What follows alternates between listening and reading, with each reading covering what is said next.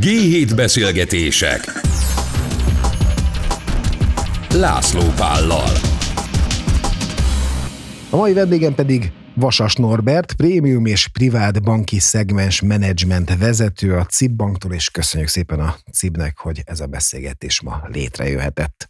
Évvége van, ilyenkor mindig egy kicsit összegzünk, és arra vagyok kíváncsi tőled, hogy ez a huszonhármas év, ez mondjuk megtakarítási szempontból, ez így hogyan nézett ki, hogyan hatott ránk az infláció, elég magasak voltak ugye a kamatok, mi elég magasak, hát brutálisan magasak. Szóval, hogy mit mondunk? Abszolút, jó napot kívánok! Teljesen izgalmas volt a, az év, mindannyian átéltük, infláció beköszöntött, elindult ilyen huszonkettő környékén, egész huszonhármat végigkísérte az infláció, és a korábbi reálbér növekedések, amiket láttunk, azok ugye eltűntek. Hát mi az, hogy eltűntek? Hát mínuszban vagyunk. Tehát, hogy... Abszolút mértékben, és, és ez a vagyonokon is meglátszott. Tehát az embereknek igenis elkezdték költeni a pénzüket, igazodtak az, az inflációhoz, látszott, hogy fogják vissza költéseiket, de így is a, a vagyonokban elindult egy, egy lefelé menő trend, huszonkettő utolsó negyedévében, uh-huh. és ez, ez tartott egy, egy fél évig, amikor azt láttuk, ugye, hogy a piacon nálunk is elindultak fölfele a, a vagyonok, ami nyilván a, a beérkező béremelések, illetve az átállás, a gázszámlák eltűnése április-május környékén, ezek mind-mind megjelentek egy-egy összegzésben, uh-huh. hogy hogyan is alakul a, a megtakarított vagyon, csökken, stagnál, nő. Ez így ügyfélszegmensben, ez hogyan néz ki? Különböző szegmensekre nyilván különbözőképpen hatott. Privát bank, prémium bank, mi magnifikálnak hívjuk, illetve a, a, a mass szegmensben egészen másképp reagáltak a, a, az ügyfelek, a vagyonok. Összességében mindenkit megérintett, és aztán látszott folyamatosan az alkalmazkodás, hogy ki hogy alkalmazkodik ehhez a történethez. És ahogy a béremelések elkezdtek beérkezni, látszott egy eltolódás, hogy a bérnövekedés hatással van a nálunk Magnifica szegmensben lévő ügyfélszámra. És ennek el kellett kezdeni a végiggondolását, hogy hogyan is tudjuk ezt az ügyfélkört a legjobban kiszolgálni, és ennek hatására elő kellett vennünk a szegmentációt. Vagyis? Vagyis azt, hogy megnéztük a limiteket, hogy mi az a limit, amivel be lehet kerülni a Magnifica ügyfélkörbe, és vizsgáltuk a vagyonokat, jövedelmeket, hogy ezek hogy változtak, és nem meglepő, az előző gondolatokból eredeztetően kijött, hogy a vagyonok azok kevésbé változtak, a jövedelmek viszont szignifikánsan nőttek, és hozzáigazítottuk ezt a jövedelmi szintet a változáshoz. Vagyis? Megemeltük a négyszázötven ezres nettó jövedelmet hétszázezer forintos nettó jövedelemre. Ami azt jelenti, hogy ennyivel lehet bekerülni? Így van, ennyivel lehet bekerülni a Magnifica szegmensbe, ahol különböző szolgáltatások, többlet kedvezmények vannak. Azt mondjuk azért még néhányszor, hogy a Magnifica szegmens az a privátbankár. Az a prémium ügyfélkör. Prémium ügyfélkört jelenti, igen. Tehát, így van. Ebben az ügyfélkörben a legfontosabb érték, hogy van egy tanácsadód. És ott úgy kellett meghúznunk ezt az értéket, hogy az minden ügyfél érezze a törődést. És, és szerintem az anyabankkal együtt dolgozva, a többi leánybankkal együtt dolgozva, tanácsadók bevonásával találtunk egy, egy olyan megoldást, olyan ö, működési modellt, ahol és olyan célokat határoztunk meg magunknak, hogy igenis minden ügyfelünket elérjük, legalább kétszer egy évben. Uh-huh. Nyilvánvalóan, hogyha hiányzik egy bankár, mindig van egy olyan ember a fiókban, a telebankban, akit lehet keresni, igen. és aki tud nekem segíteni. Hogy ez a növekedés, amit mondtál, hogy ez tulajdonképpen ez, ez egy számbeli növekedés, tehát nem értékbeli növekedés. Tehát amikor azt mondtad, hogy négyszázötvenről hétszázötvenre emeltük ezt az, ezt az összeget, hogy ez tulajdonképpen én azt gondolom, hogy az infláció miatt ez inkább egy számbeli növekedés, és nem akkora értékbeli növekedés, mint amekkorát a szám tükröz. Itt ugye a lényege az volt, hogy ezáltal a Magnificában lévő ügyfélszámunk az lecsökkent egy olyan mértékre, ahol tudnak teljesülni ezek a kritériumok, uh-huh. hogy meg tudjuk őket rendesen keresni.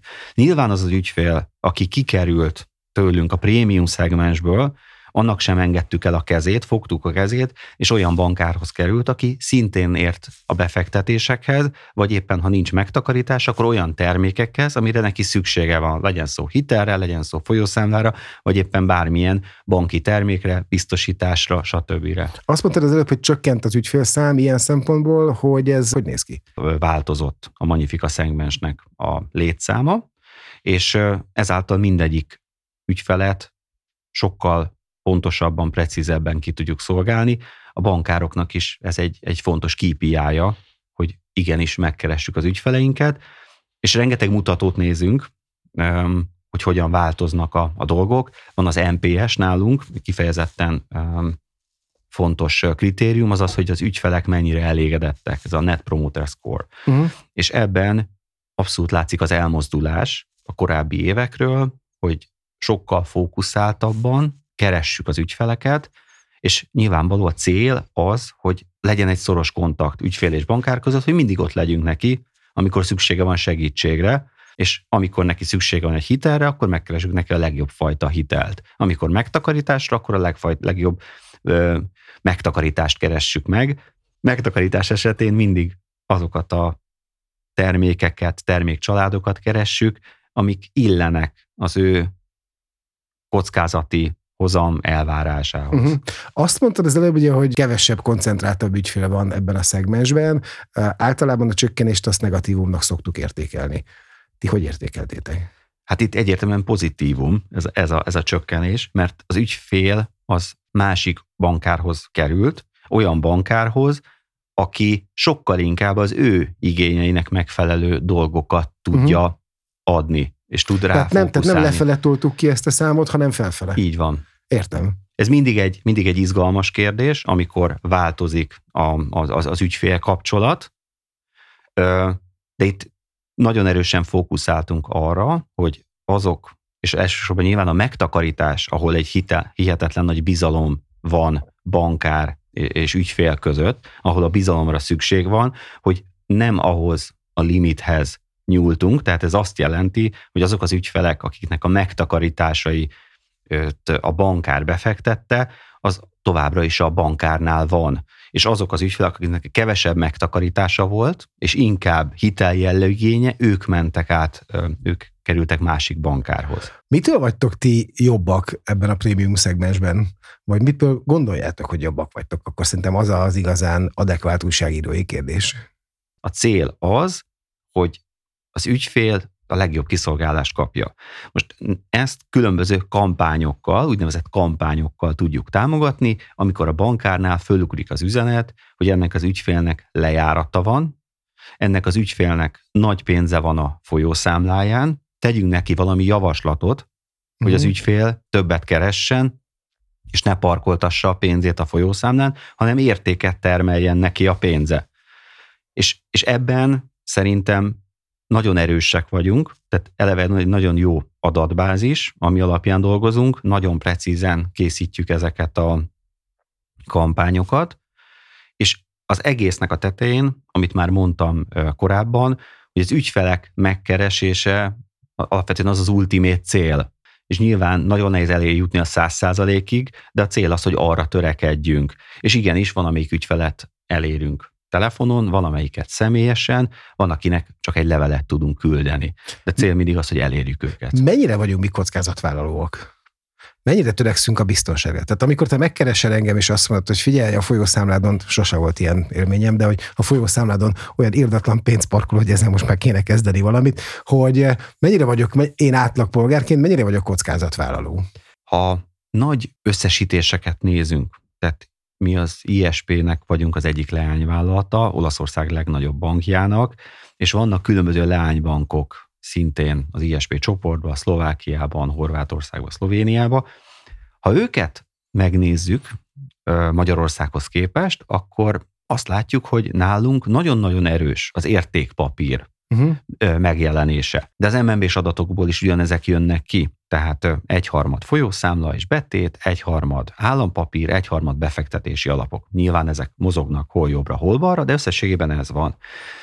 És nálunk is ezek az arányok vannak, kicsit erősebbek vagyunk értékpapírokban, mint a piac, Ez annak köszönhető, hogy a kormánynak és az em en bének is van rá erős kampánya, vagy annak köszönhető, hogy most az állampapírok, bár éppen a napokban vezették ki a legjobbat, de hogy az állampapírok viszonylag jól fizetnek, annak köszönhető, hogy mi magyarok igenis megbízunk a magyar államban, hogy visszakapjuk tőle a pénzünket, vagy minek? Ez egy nagyon hosszú munka. Tehát alapvetően egy, egy harminc éves munka eredményét látjuk, amikor ez van a magyar piacon, és ebben nyilvánvalóan, amikor kijön egy szuper állampapír, egy prémium áll, uh-huh. magyar állampapír, akkor, akkor igenis látunk elmozgásokat jobbra-balra, de összességében ez, ez az elmúlt harminc év munkája a magyar bankszektorban mutatja azt az eredményt, ahova, ahova eljutottunk. És ezért állunk szemben mondjuk a szlovákok harminc százalékával, vagy a horvátok, szlovének öt-tíz százalékával szemben ilyen hatvan-hetven százalékos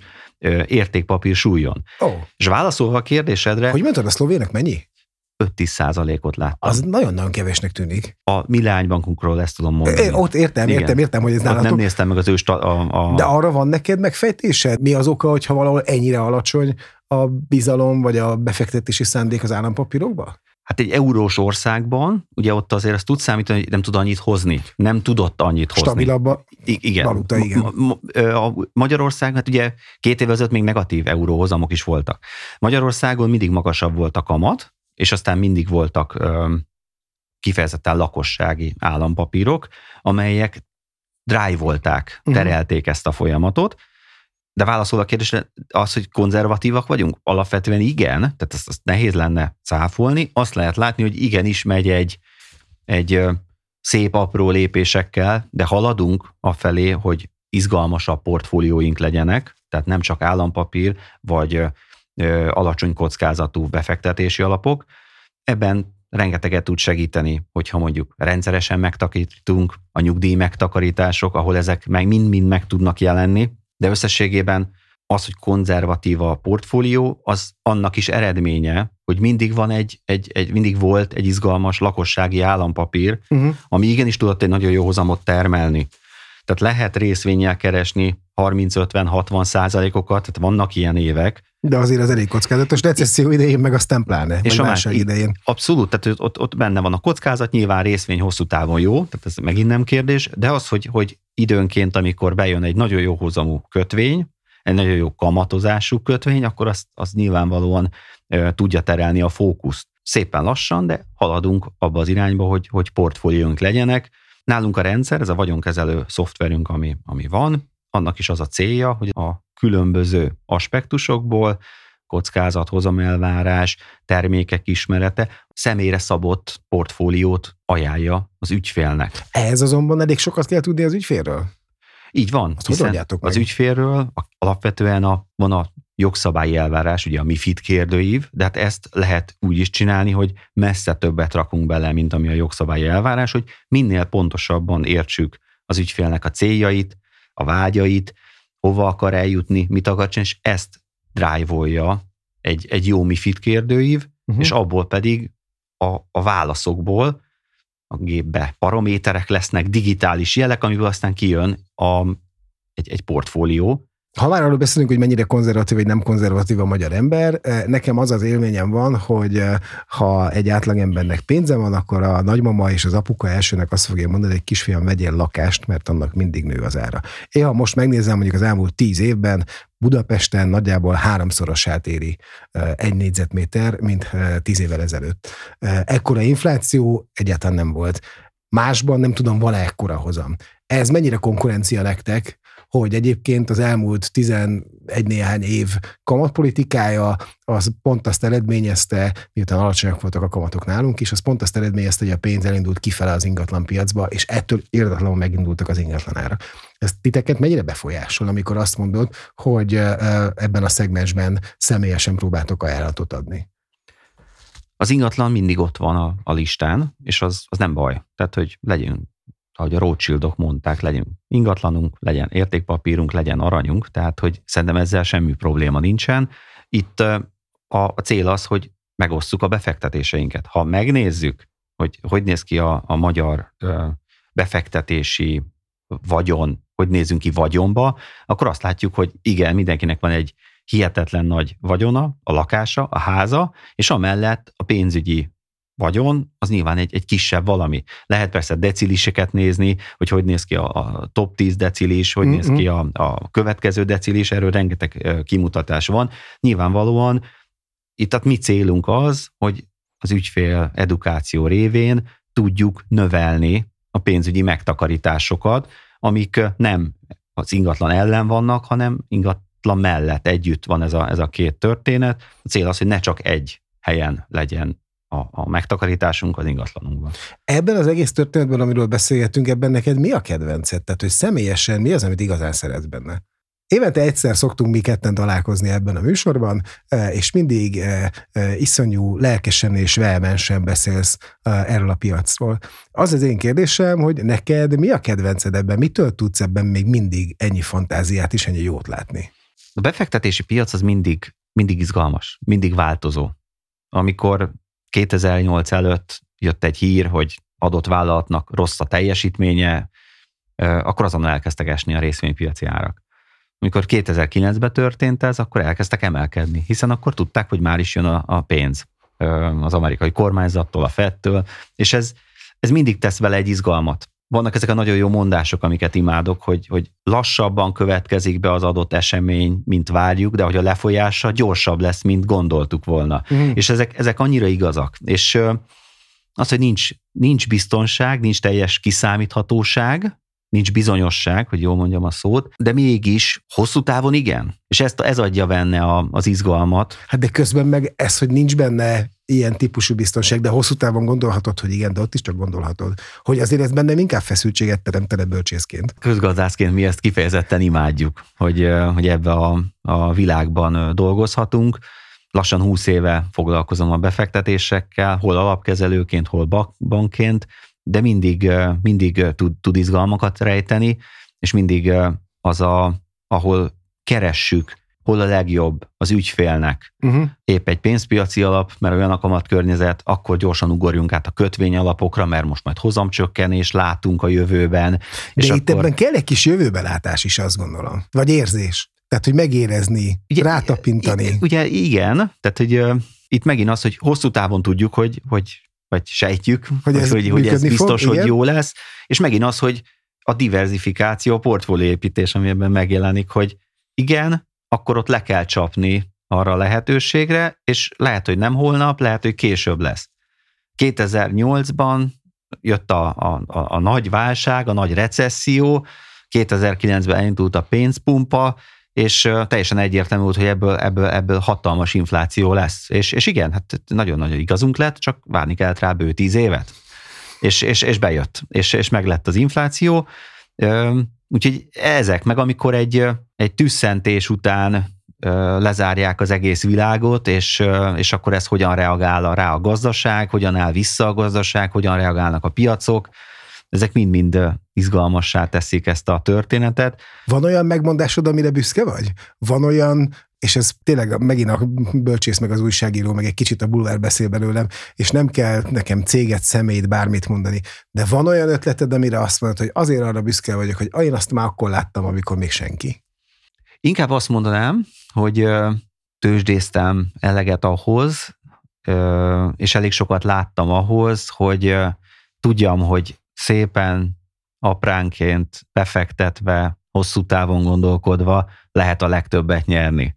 Tehát nekem ez a, ez a nagy, nagy megfejtés, tehát hogy volt már olyan részvény, amit így nagyon tetszett, nagyon jó volt a, a termék mögötte, és aztán nem történt semmi a részvénnyel öt-tíz éves táblatban. És ez ilyen szempont, hogy sehova nem mozdult végül az árfolyam. Tehát ez is egy nagy megfejtés. Szerintem ahogy szokták mondani, hogy a hibáinkból lehet a legtöbbet tanulni. Uh-huh. És, és a tőzsdén lehet hibákat elkövetni, a befektetésekben lehet hibát elkövetni, és ez, ez, ez nagyon jó, mert utána, ha ezt tanulunk belőle, és nem félünk tőle, akkor előre megyünk, olyan, mint a biciklizés. Tehát, hogy csak akkor fogunk nem elesni a biciklivel, ha tekerjük, Hajtjuk. És van egy sebességünk, ugyanez igaz a befektetésekre is. Tehát, hogy igenis, fektessünk be, igenis merjünk hosszú távon gondolkodni, hiszen az a pénz, ami ott van nálunk, azt nem napok alatt kerestük össze, hanem évek kőkemény munkája, akár, akár évtizedek, vagy, vagy évszázadok munkája, ha öröklést is, is hozzávesszük, és az a pénz, az, az, az, az ott lesz, az a feladata, hogy a legjobban gazdálkodjunk vele, szemben az inflációval, aki meg, aki meg mindig meg akarja enni. Ez a kétezer-huszonnégy, szerinted ez hogy fog, hogy fog működni ilyen szempontból? Nem vagyok makrogazdasági szakértő. Én ezt értem, de kb. Te mire számítasz? Én azt látom, hogy gazdasági növekedés indul, azt látjuk, hogy a bérek nőnek, az infláció csökken, ezek együtt mind-mind jó hírek. És hogyha egy stabil, nyugodt növekedést tudunk összehozni korlátozott infláció mellett, akkor az, akkor az biztos, hogy jó. Tehát, hogy én azt mondom, hogy huszonhárom, egy huszonkettőből átcsapva egy, egy nagyon volatilis év volt, egy volatilis másfél-két év. Mondjuk azt, hogy nem volt jó. Szerintem az a tisztább rá, de igen, értem, neked óvatosabban kell fogalmazni. És ehhez képest a, a huszonnégy az, az most így pozitívnak, ö, abszolút élénkülős évnek tűnik, ahol lesznek megtakarítások, ahol be lehet fektetni a pénzeket, ahol az ingatlanunk értéke stabil, növekszik, ahol a hiteleket egyre jobb kamatokon tudjuk fölvenni, úgyhogy összességében ez szerintem egy, egy, egy, egy jó év lesz. Én nagyon szépen köszönöm, hogy itt voltál, legyen igazad, és legyen jó év a huszonnégy, majd meglátjuk. Köszönöm szépen.